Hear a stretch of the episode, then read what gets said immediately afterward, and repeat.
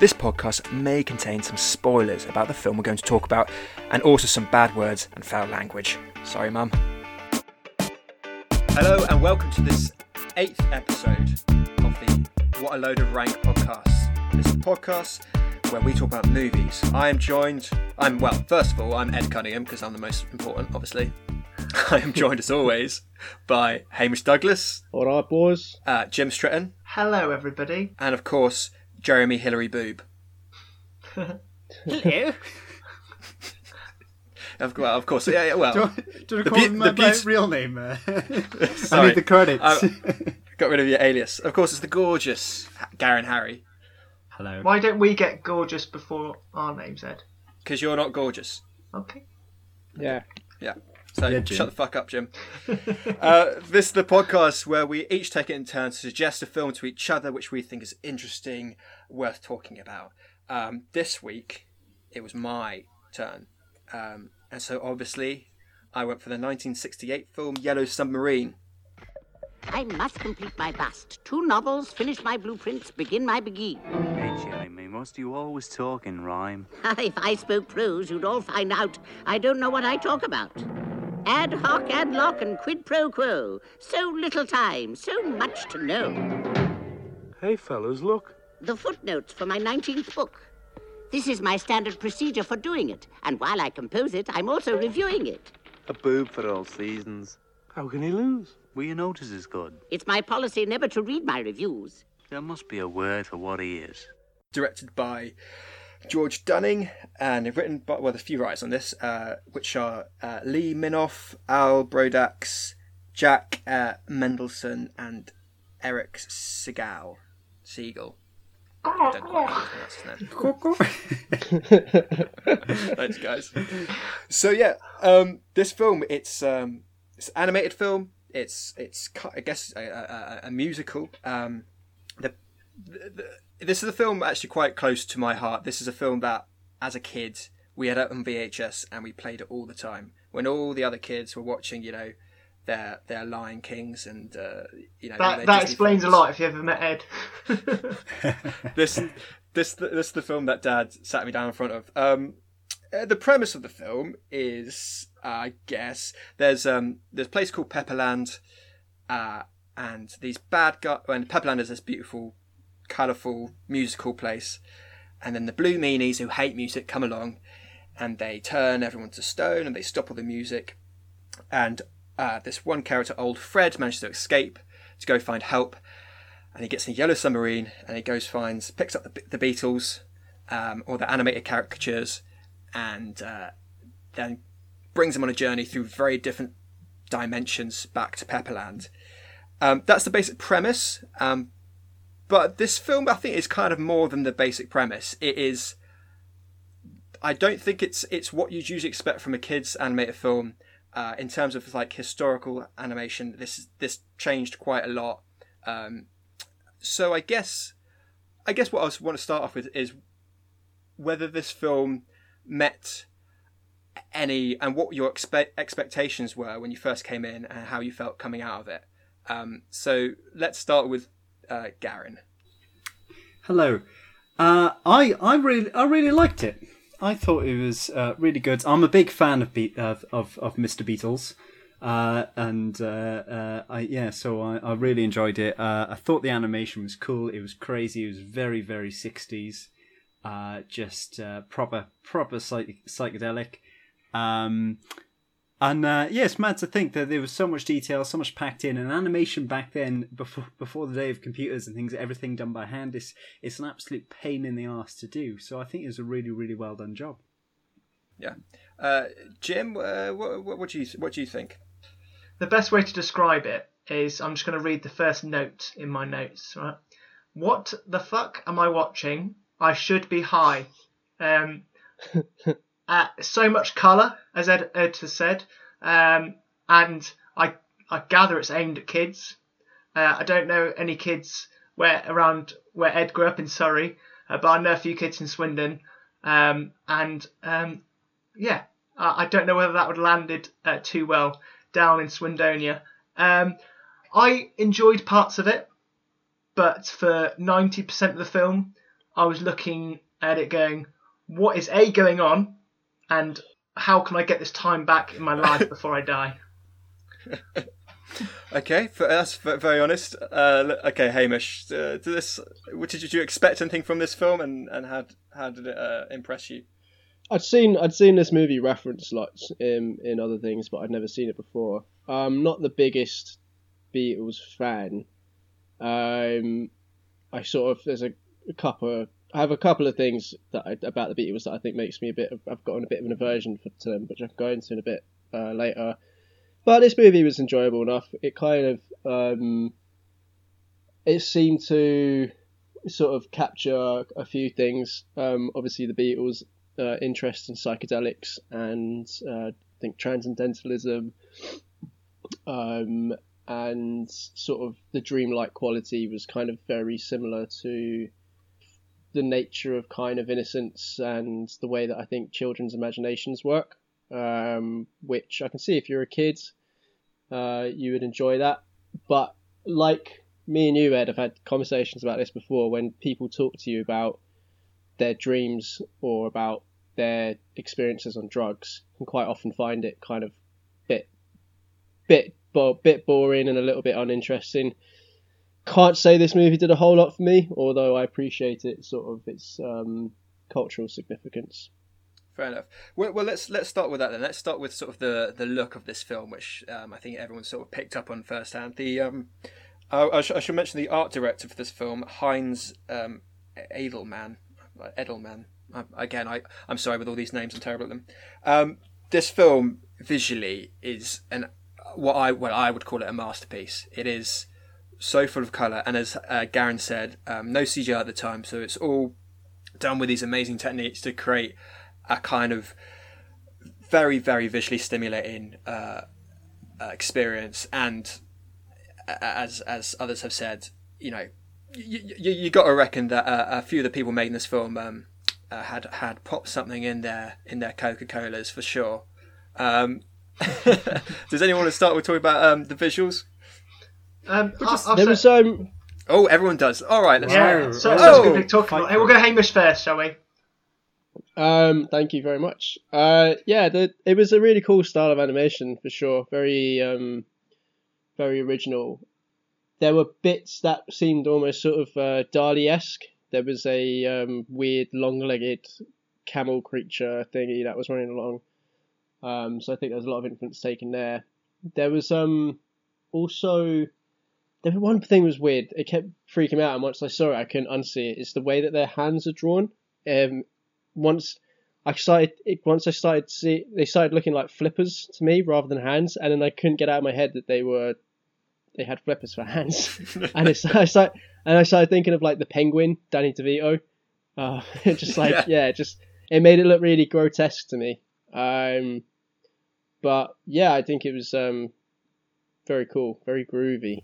Yeah. All right then, Jim. As you were so polite, then Hamish, go. Why don't you go next? Thank you very much. Um, I Fuck you, Garen. Uh, one of uh, one of my notes um, is this looks like it's been drawn by a four-year-old.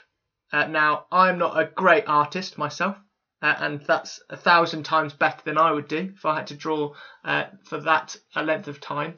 But when this, um, when I said it, because I watched it with my family as well, I said to my family, "Do you think the drawing's uh, good?" And they're like, "Oh, it's um, it's okay for the times." But in the times there were uh, Walt Disney, all these uh, cartoons that were going on with better hand drawn quality than what we saw in the in the piece there. Hamish was on about the hands. All their heads were different sizes. Some were uh, massive. Uh, some uh, in terms of height were massive. Some people were tiny. Um, some of the creatures weren't un. Uh, you, you couldn't you couldn't really make out what they are. Um, colors, yes. Visuals, yes. Um, but it lost its uh, mojo about in f- five minutes in for me. I lost that Wow. appeal. Yeah. I mean, I think you've got to remember that uh, this this film did not have the budget that a Disney film would have had at the time. You know, if, I'm sure if they had the time and money, they would spend much more time. But uh, I, I, I, love. think I, it was, a stylistic, it a stylistic choice, wasn't it? as abs- well? absolutely, a very stylistic choice. Uh, Garen, why, why don't you go ahead? Yeah, it's. Uh, I love the design of the characters uh, themselves. I thought that it was, it was, you know, close your eyes, think of the Beatles, and uh, there they are. It's, uh, it's, it's, it's, they're quite famous images, and uh, just the way their movements, the way they walked, and everything. I just thought it really, really sold it. Uh, each, each individual had their own little style, and notice a lot of side to side walking with their hands swinging in front of them, their, their legs going up and down like at the same time. I thought. I, I just thought it was really really cool, and uh, yeah, yeah. I, th- I think also in terms of character design, um, uh, the the Blue Meanies and all their sort of uh, evil uh, henchmen. I remember as a child, and and even now, even now watching it back, uh, are, are pretty scary and pretty creepy. Like there's there's some some people with like bellies that sort of open up halfway and they've got teeth on them. There's um, are those the Turkish like- people that they? yeah, I mean, perhaps not racially sensitive at the time. Then there's also the the clowns where their heads spin around. Uh, I mean, it's it's quite a scary film for like a kid. I suppose back then you had things like you know, uh, which were much more scary. I remember like Pinocchio as well being very scary. oh, terrible, horrible. Yeah, with the way out and stuff like that. Um, yeah, so I mean, I yeah, I, th- I think it's important to keep in mind that um, the year of 1968 that yeah, you're not going to get the smooth hand uh, hand drawn animation that happened later on, but I think f- for the time and for for the interesting techniques that they used, I think one of the things that sort of stand out right at the beginning of the film is the sequence of Eleanor Rigby, um, uh, which I, I like you, you could play that and it not be a kids film, and you'd be like, this is this is stunning, Garen. Just look at that sequence because I've been to Liverpool and I don't remember it being like that. Uh, well, what year do you go to Liverpool? oh It was god, 3D. yeah. it's Yeah. changed. It's changed a lot, hasn't it? Uh, but that weird hotel with uh, the sort of Scooby Doo esque sort of people running out through through the doors and uh, just just the, the the chaos and everything. The the policeman who was sort of beckoning uh, like a, a Yeah. cat who was also a Yeah. statue who was Yeah, Just- was, yeah. was there supposed to be some sort of sexual uh, double entendre there with the a pussy pussy? They just seemed to. Hmm. It was just a bit bizarre. Um, maybe maybe just just for you, Jim. yeah, I don't know whether pussy was a was a, a, a word back then uh, in mention to female lady. Yeah, I think so because you had you had uh, was it Pussy Galore and James Bond? But that was, which was what obviously seventeen. Yeah, I'm, I'm, I, I, think still, yeah. Although this is sort of more of an uh, adult film than most kids' films, I think it's still a kids' film. I don't think they were, you know, shoving that in kids' face. I feel like I feel like it's exactly the kind of the kind of thing that writers and animators in the '60s would have done, put a Yeah, sexual maybe. joke in everything. Uh, I I also really loved um, uh, the the writing in this. I think it's got some great puns and some great jokes.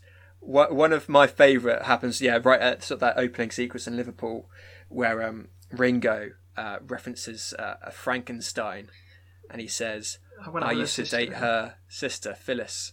Hmm. It's, I, I think that's just. Oh, James got a confused look on his face. No, I got, I got the I got the joke. I just thought that they were all. What's the what is the joke? What's the joke? A Philistine is. Oh, you got it. You didn't get it. Yeah. Yeah, I'm not a fucking idiot. um, if- You're not a philistine. you, you come to me for comedy, okay? Um, no, I, I, I just thought that they were just a. I, and, I, and I know when I, when I'm going to say this, you guys are going to uh, smirk, but it was very dad joke, grandpa joke sort of. Um, it was just so Yeah. so bizarre the the humour they tried to to use there. Um, I didn't laugh during it. I was just like, there was more of those. you know, when I tell a joke, you guys do that sort of thing. it, it was it was like being on the other foot.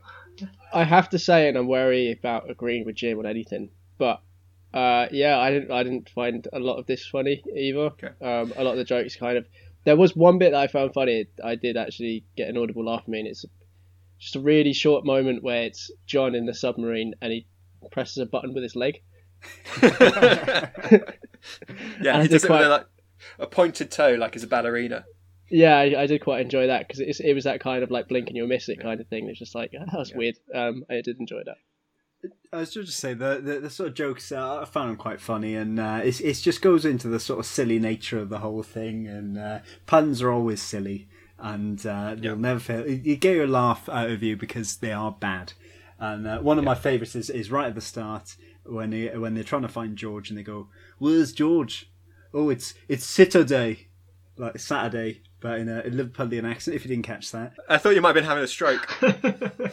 uh, and all, all of a sudden they start playing uh, like the sitar just comes out and it's just like, oh come on, that's like that's so cheesy, just yeah. brilliant. yeah. I mean, I think you, you do have to sort of think about the time of the film that when the film was written. That you know this was like the height of company. I I do know. Um, I've, I don't remember his name, but I think uh, for writing this film, I think they did get a famous Liverpudlian writer in to come and make uh, the script a little bit more Liverpudlian. So I think that's where a lot of the kind of um, jokes and, and puns came in as well. Um, so yeah, in, in this film, like the, the, the Beatles are gathered together on this yellow submarine, and then sort of a lot of the journey of this film is this through sort of various dimensions or or seas as they call it. And uh, I was just wondering what each person's uh, favorite sea was, a favorite uh, part of that sequence was. Uh, Hamish, why don't you go first? Quite liked the the the room with all the sort of like the black holes and the portals, and I wonder because I've seen that used in other stuff. Um, obviously, you've got the game Portal. You got some, there's a comic book character called Portal who has a similar kind of thing, and I'm wondering if this movie was the first instance of talking about portals in that kind of way, the black hole kind of thing. You stick your arm in one hole and it comes out of another. I feel like this might have been the first use of that. Um, I can't think of anything before that. That might maybe I'm wrong. Maybe some early Disney stuff might have done it. No, I come Um, out. but I thought I thought that was cool. Yeah. I did like the the the bit the, the panic bit as well when he just starts having a bad trip, um, and everything just goes a bit fucked up for a little while. Wait, isn't that what that, isn't that the whole film? Which bit are you talking Does- about? When he when he, when he switches the panic thing and then it all goes crazy.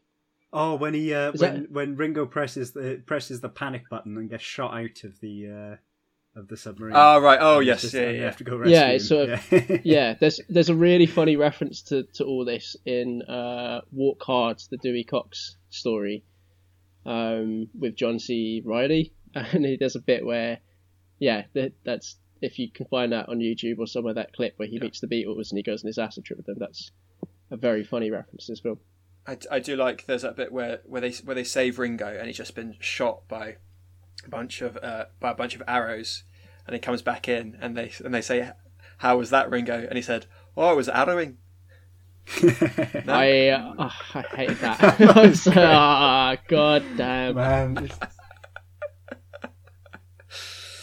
uh, uh, Jim Jim what, what did you have a favourite sea Um, favorite. Um, what, least favourite? was- yeah, no, one that was. Uh, The end credits. yeah, yeah, that's my favourite bit. Um, no, I think this was the same um, scene that um, Hamish is on about.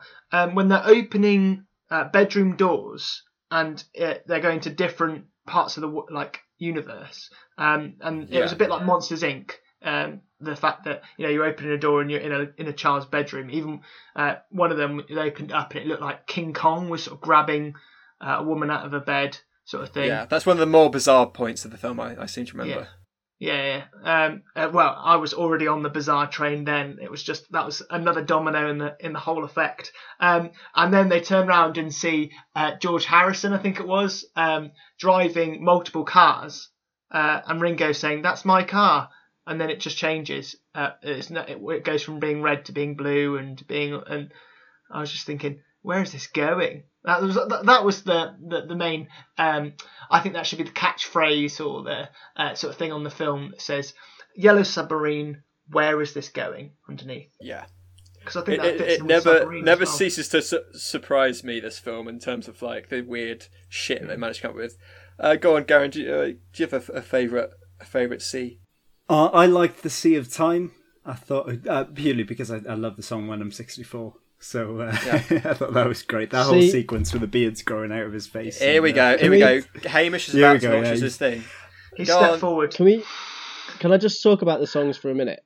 I there's a reason that I have a bit of an aversion to the Beatles, and it's because the first sort of exposure that I can remember to the Beatles was basically all the songs from this movie, or they're kind of they're very like toothless kind of children's songs. Not all of them. And That's, a, that's a bit of a overgeneralization. There's about three or four. which are a bit shit. Well, like the the, non, the the kind of the nonsense songs that happen in this this movie, like Yellow Submarine, whatever, When I'm the other one, 64. Lucy in the Sky with Diamonds, When I'm 64. That's which, a great although- song, though. those- Come on, though. Come on, man.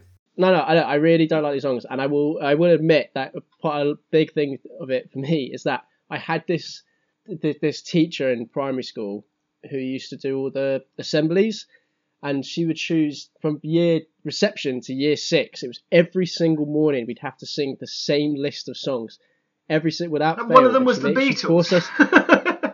she, yeah, no, these these exact songs, when I'm 64, all of them, and then would force us to do these really cringy, sometimes inappropriate dance moves. Did you go to rock and So I roll have- school?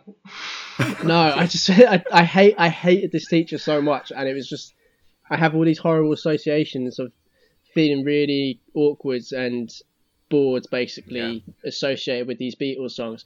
And weirdly, a lot of um, Stevie Wonder I can't enjoy as well because of this same teacher, which is sucks. Which because she obviously loves this music and she doesn't realise that out there there's a bunch of kids that hate these songs because of her. I, I know exactly what you mean, Hamish, because uh, I had a teacher who'd make us watch Cats non-stop every lunchtime, and uh, anytime mate. I see Mr. Mistoffelees, I just I'm I'm out of it.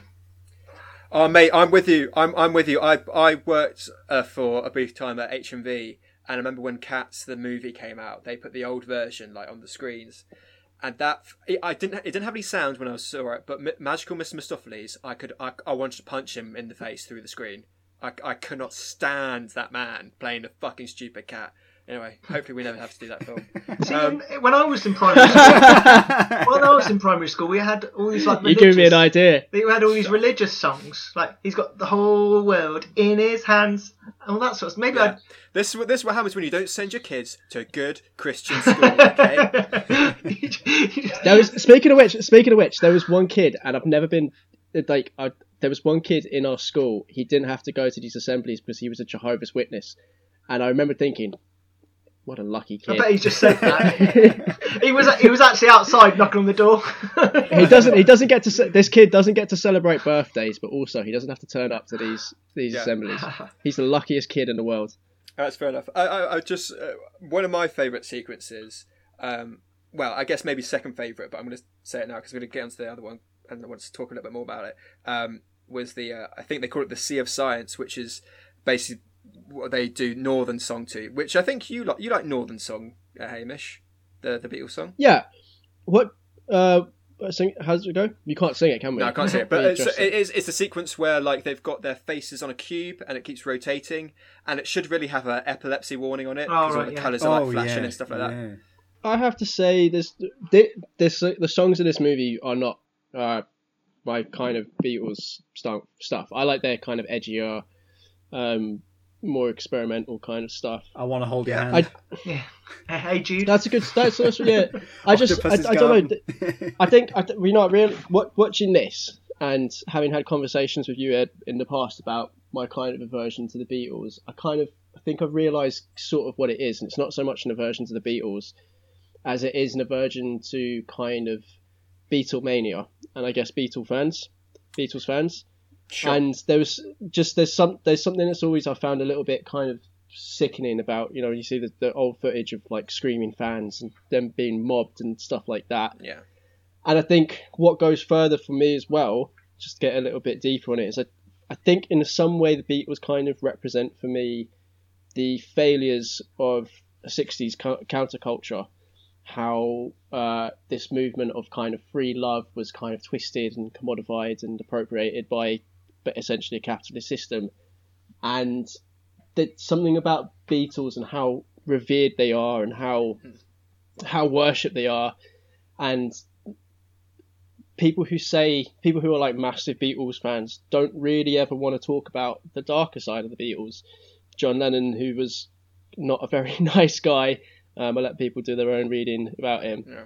Um, and yeah, I just this, I think that's part of the reason why I kind of get a bit get a bit sick of hearing about the Beatles. And that you know that movie yesterday that came out a couple of years ago, that terrible Terrible. terrible film.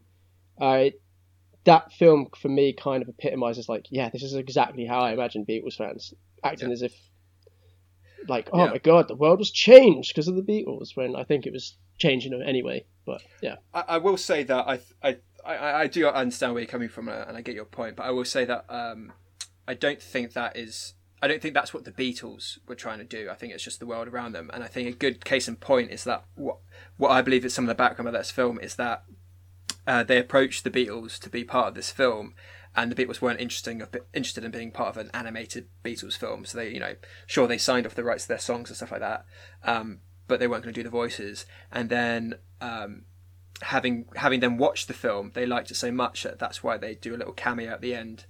Um, so I, I, I, I, do understand that. Um, but that's what I mean. but- I mean, that's that's Yeah. that's what I'm saying. Is that The- this the was cult- this wasn't this wasn't made by the Beatles, yeah. This but this was made by fans of the Beatles. And Yeah, I, I think I think it is a really I- I- I- interesting uh, film though, and um, I just want to uh, talk about the character of uh, Jeremy Hillary Boob because I kind of I kind of felt like he was Jeremy Hillary Boob was kind of like Garen is to us.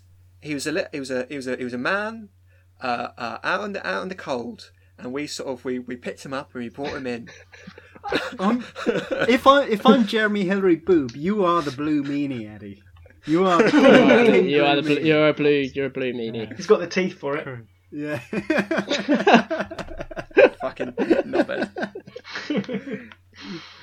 Um, is that is that how you think of me? That I'm uh, I'm just I was left out in the cold and you just sort of brought me in. You have a kind of melody to your voice, which is I guess a bit like talking in rhyme. Well, no, I, like I, I always thought as Your myself sing your sing-songy uh, Welsh accent. I always thought I was more of the George of the group. Uh, uh, I felt uh, obviously You're Ji- not George, mate. Jim is You're not Ringo. George. Uh, Hamish is a bit of a Paul. No, no, no, and, no, no, no, no, no. uh, and- That's- and that Ed- is not Ed's who it is. John. No, No, no, no, no. no, no, no, no, ev- no, ev- no, everyone, everyone knows. Hamish is John. I'm Hamish is John. George. Jim is Yeah. Paul, and Thank you're you. Ringo, Gary. I'm not. Why am I Ringo? exactly, feel like is I was trying to get ahead it. of this. is exactly I it. feel like is you exactly hit the nail on the head there with Hamish because Yeah, he yeah. would be the first person we'd kill. Yeah. yeah. Actually, maybe Garen isn't uh, uh, Ringo. He's um. Yoko Oh, Ono. Chapman. I mean, Garen likes to stay in bed a lot, so Um, so I, I mentioned earlier that there was this one sequence which I really, really adore, and it is uh, the Lucy in the Sky with Diamonds, uh, because it uses a very interesting uh, animation technique called rotoscoping. So basically, like they get fo- footage of, you know, uh, people dancing, and then an animator will use a cell or, or, or pane of glass or whatever um, to draw over it and paint over it. And in, in that sequence, they really it, they really bring it, and it's very colourful and very psychedelic. Um, Hamish, go ahead. I just wanted to ask because there was a, a you're, I'm sure you'll know this. Is the animation by the same studio or by the same artist who did the opening scenes for um, Monty Python. Yeah, I thought so, but it's, I don't think it is. A really similar kind of. it- it's- there was a lot of cutouts and stuff, which I know was a big thing in the '60s. Cut out, cut out art and stuff like that. But Well, It was. Uh, it was. Um, Was it? Was it Terry uh, Gilliam who did? Uh, who did all of Yeah, Monty Python's animations? it was, wasn't I feel he was very much sort of influenced by this film, but I don't think like because there, there there was a close relationship well, between those the Beatles. those and, were uh, before those were before this, weren't they? I mean, this was 1968. This movie, I'm pretty sure. No, I think Holy Grail the- come out just after. Yeah, Monty, Python, Monty. Python, Monty Python is sort of around the same time. I, I, it's, it's not the same same guy who does it, but I think it was No. um, it was I think it was actually a bunch of sort of quite unknown uh, people who actually animated this th- this film, um, and it's why they could do do the weird shit. One of the things I do kind of love about this film is if you look at the Blue Meanies, they've all kind of got like little Mickey Mouse hats, and I love that. as oh kind right, of, okay.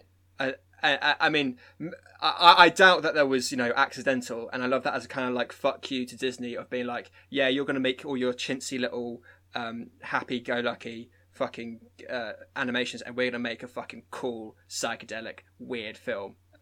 I was just to say as well, you've got the apples as well. If you notice, the apples are being used as weapons to throw down onto the people, which is the uh, Apple record label, not the uh, not not not the uh, the computers. Um, Yeah. That is just sort of symbolises, you know, music labels. Just sort of, uh, even though they approved this film and things like that, I just like how that detail was sort of either snuck in or. Uh, Yeah, There's always been a kind of history of uh, of cartoons slagging off their own bosses, isn't there? Though I mean, like Simpsons always do it constantly with taking the piss out of Fox and mentioning Simp- Simpsons, I um, I uh, read an article uh, about a Simpsons animator who was talking about this film, and he said that a lot of the references and a lot of things what they used to talk about in the animation during The Simpsons, everyone was referencing this film because everyone loved it. Yeah. Simpsons is a big fan. Anyway, before you talk, hey, Yeah, shut, sorry, shut, go- shut your fucking mouth, Jim. Go. Jim, go ahead. Thank you very much. Thank you. Um, means a lot. Uh, and so quickly came to me. I only put, just put my hand up as well, which was crazy. Um, any, anyhow, um, I when I first saw the blue meanies, um, the, my first thought was, is this a dig at the Conservatives? Um, but as it went on, I found that obviously blue had a very sad meaning and they don't like music, da da da da da. But it just seemed like uh, when uh, today Pepperland is blue and sort of like, and I know the Beatles uh, are very. Uh, I don't think they're uh, conservatory. They're uh, conservatory. uh, they, they like going outside See the house. right. Uh, conservative. Um, I, I I don't know what political party they uh, they backed up, but I presume it's not. Liverpool, isn't Tories. it? So, Yeah, I'd Labour. say they're probably pretty liberal. Yeah, I'm not, I'm not. Yeah, they're liberal. I don't think they ever affiliated themselves with a particular party. But I don't feel like this movie particularly had a lot of subtext. I think it was kind of the idea is just uninhibited imagination and kind of freedom of thought. I don't Yeah. think there was a whole lot of psychoanalysis analysis or I- kind of subtext going on. If, if if I if I recall the IMDb page that I quickly looked at before the recording, uh, they were originally supposed to be red or purple, but there was a color issue when it came to the animation, and Oh. they became blue. I like blue better. uh, Um, blue, also, blue works better. Can I just talk about one of the lines that they say at the very start, the blue meanings? I haven't laughed this much since Pompeii. yeah, Is is that is that is and this is a kids thing?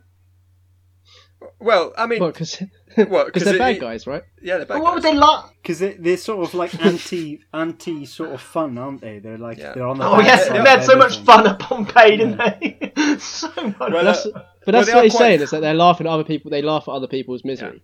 It- it's it's- hardly they misery. have- They, yeah, God. They do have. uh, what Pompeii wasn't misery.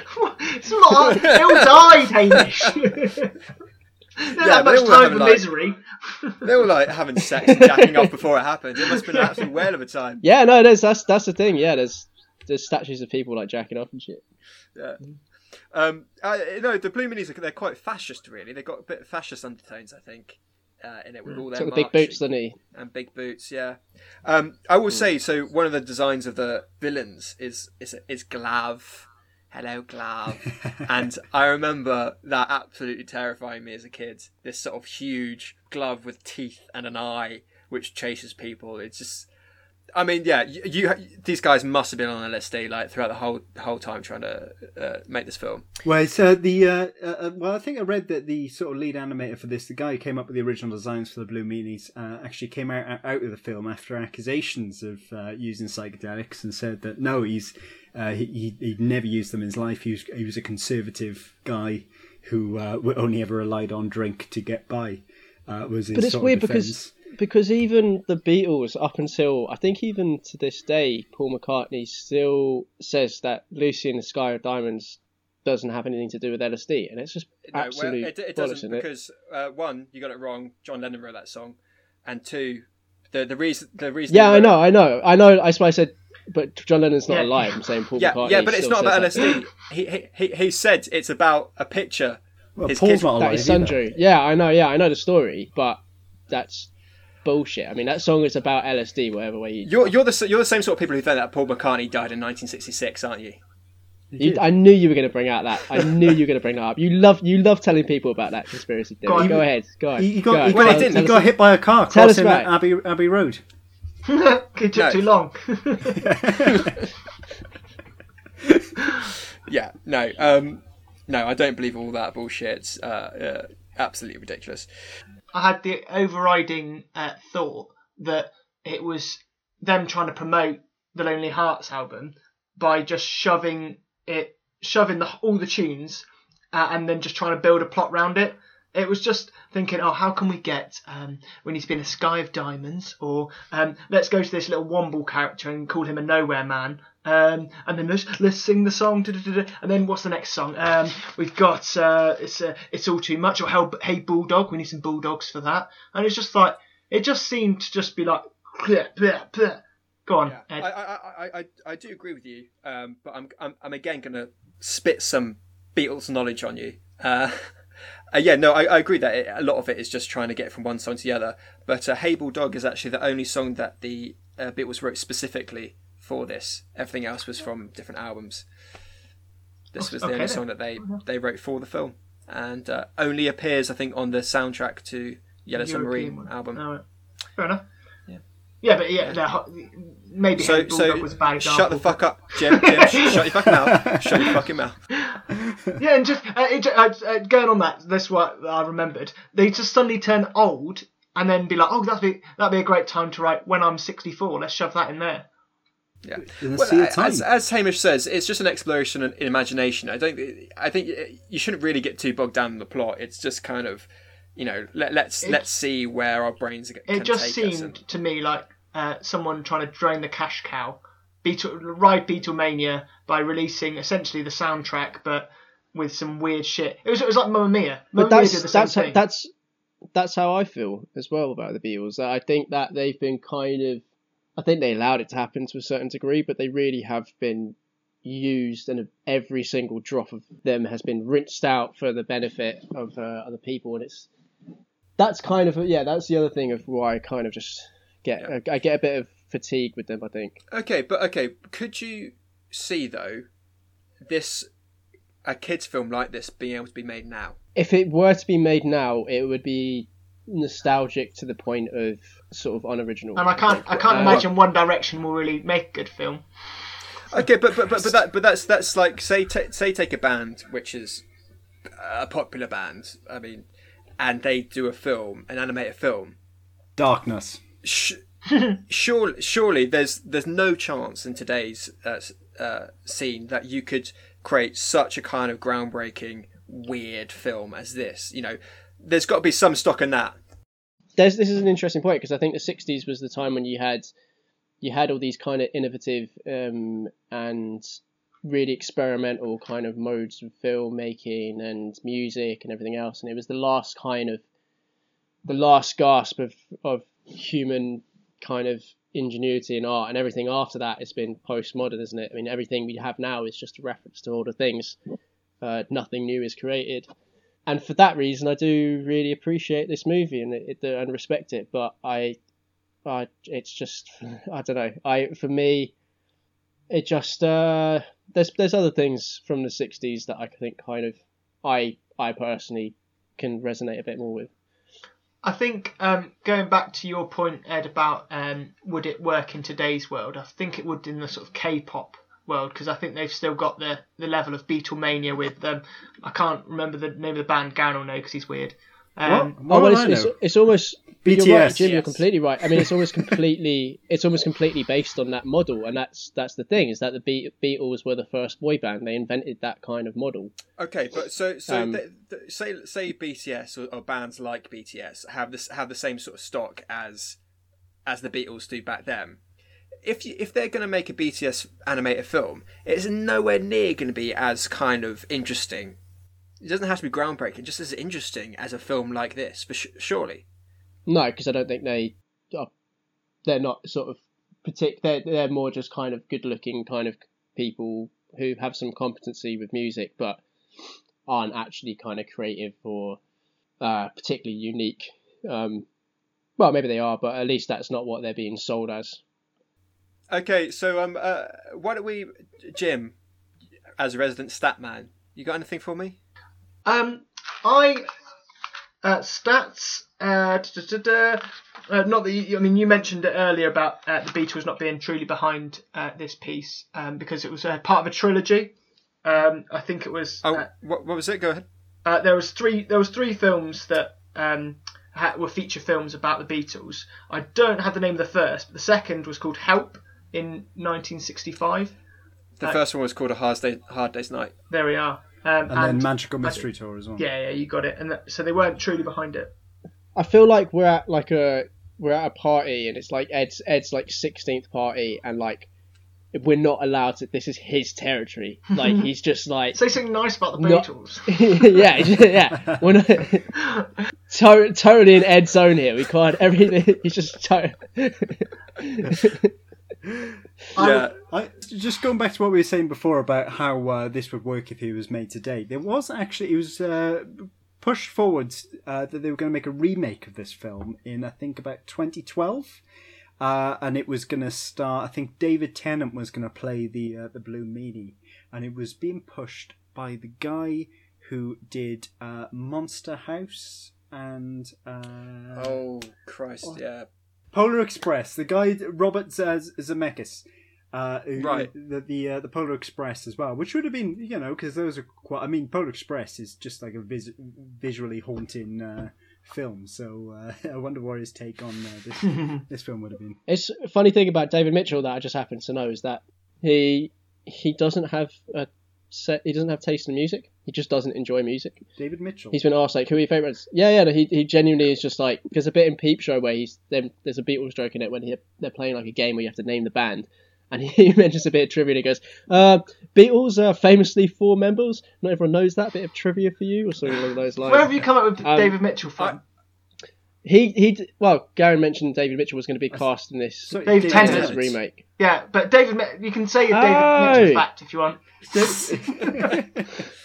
I got I, Go- I, go why don't you David David Mitchell? weirdly, weirdly though, I, I knew a guy in college who was like a mini David Mitchell, and he too. If I ever asked him any questions about music, about like what you're into, like he had no answer, and that is just like that's just bizarre. I mean, I've surely, got um, I've got family members who who say that they just don't. I mean, they are like quite young, but they say that they just don't. There's no bands they're not into music at all, which is weird because they play instruments.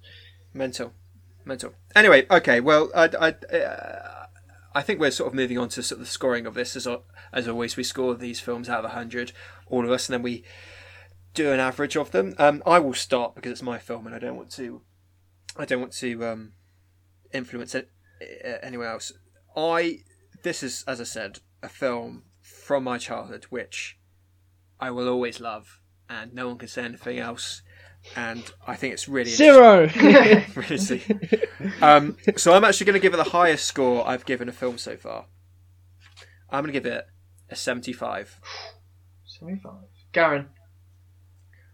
Uh, well, uh, if that's the highest he's ever given, uh, I was I was thinking of going higher. Actually, I I did. Really Well, I- I'm, I'm harsh, so please go higher if you want to. Yeah, I I, I like that quite- Eddie, Eddie's favourite movie gets a 75. Doesn't that just sum up Eddie so much? it's something which is so it. dear to him, like childhood, and it's just like 75. You should have seen him on Valentine's Day. He was like, "You're you're adequate." You'll do. yeah, Rosa red, violets blue. you'll do. You'll do.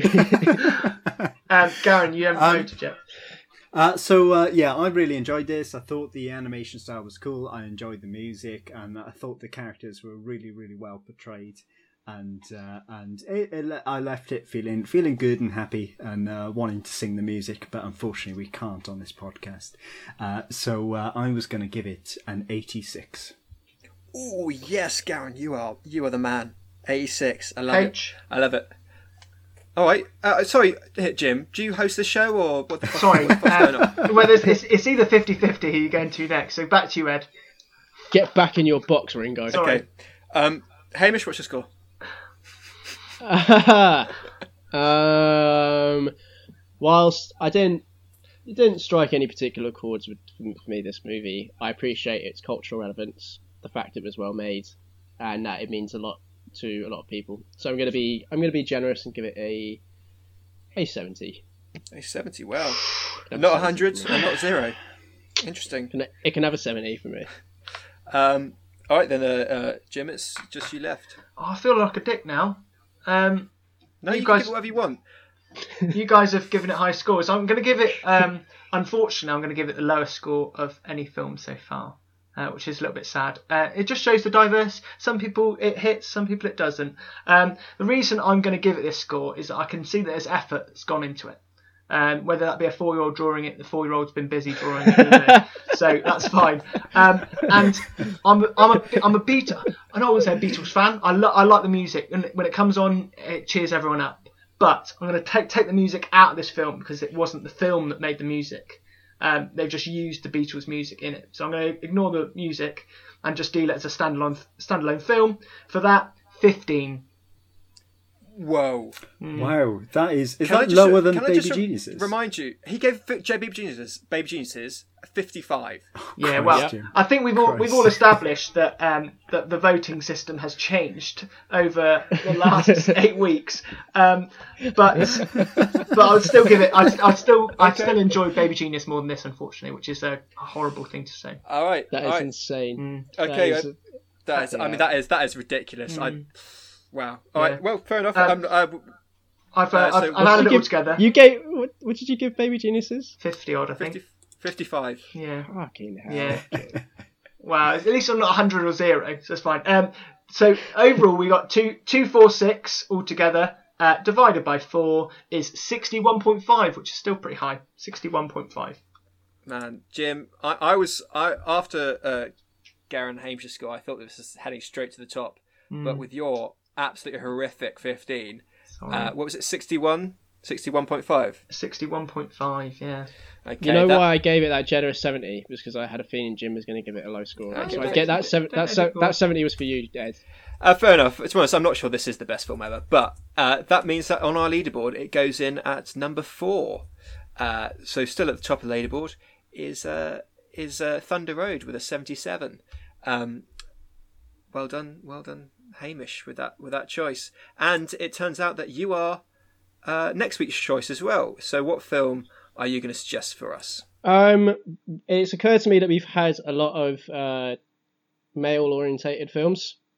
We've had a lot of uh, white-heavy uh, casted movies. We've also had uh, uh, we had this this animated movie. So I'm going to try and tick all those boxes, get a bit more diversity in here, with uh, 2007's Persepolis.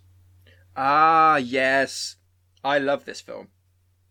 I've never seen it, uh, and it's directed. I believe it's definitely written by. It's based on a comic book. It's written by. I think I'm saying her name right. Uh, Marjane Satrapi. Something I've been meaning to watch for years and years, and I've never got around to. I might even read the. Try and get my hands on the comic book and give it a Yeah. read for next week. No, I think that's a great choice. Um, I it's been a long, long time since I've seen this film, but I, do- I do remember um, watching it and uh, enjoying it very much, and it being very powerful um, politically and emotionally. Um, so that's a good one to. Uh, that's a good way to sort of promote the next episode. I think. And Um, also, I'm going to say, Jim, you have to watch it with subtitles. Okay, yeah. No, I, no dubbing. I watch I watch all of my films to subtitle. Gary, Even the you- English ones. You've you've got something to say at the end of the episode. This is interesting. I do, yeah. I just want to congratulate us all on uh, getting through an entire episode without mentioning any serial killers. I think uh, we've sort of Ah. broken. Yeah, who, who, who you been killing this week, Garen? Well, you know. Children, animals, Yeah.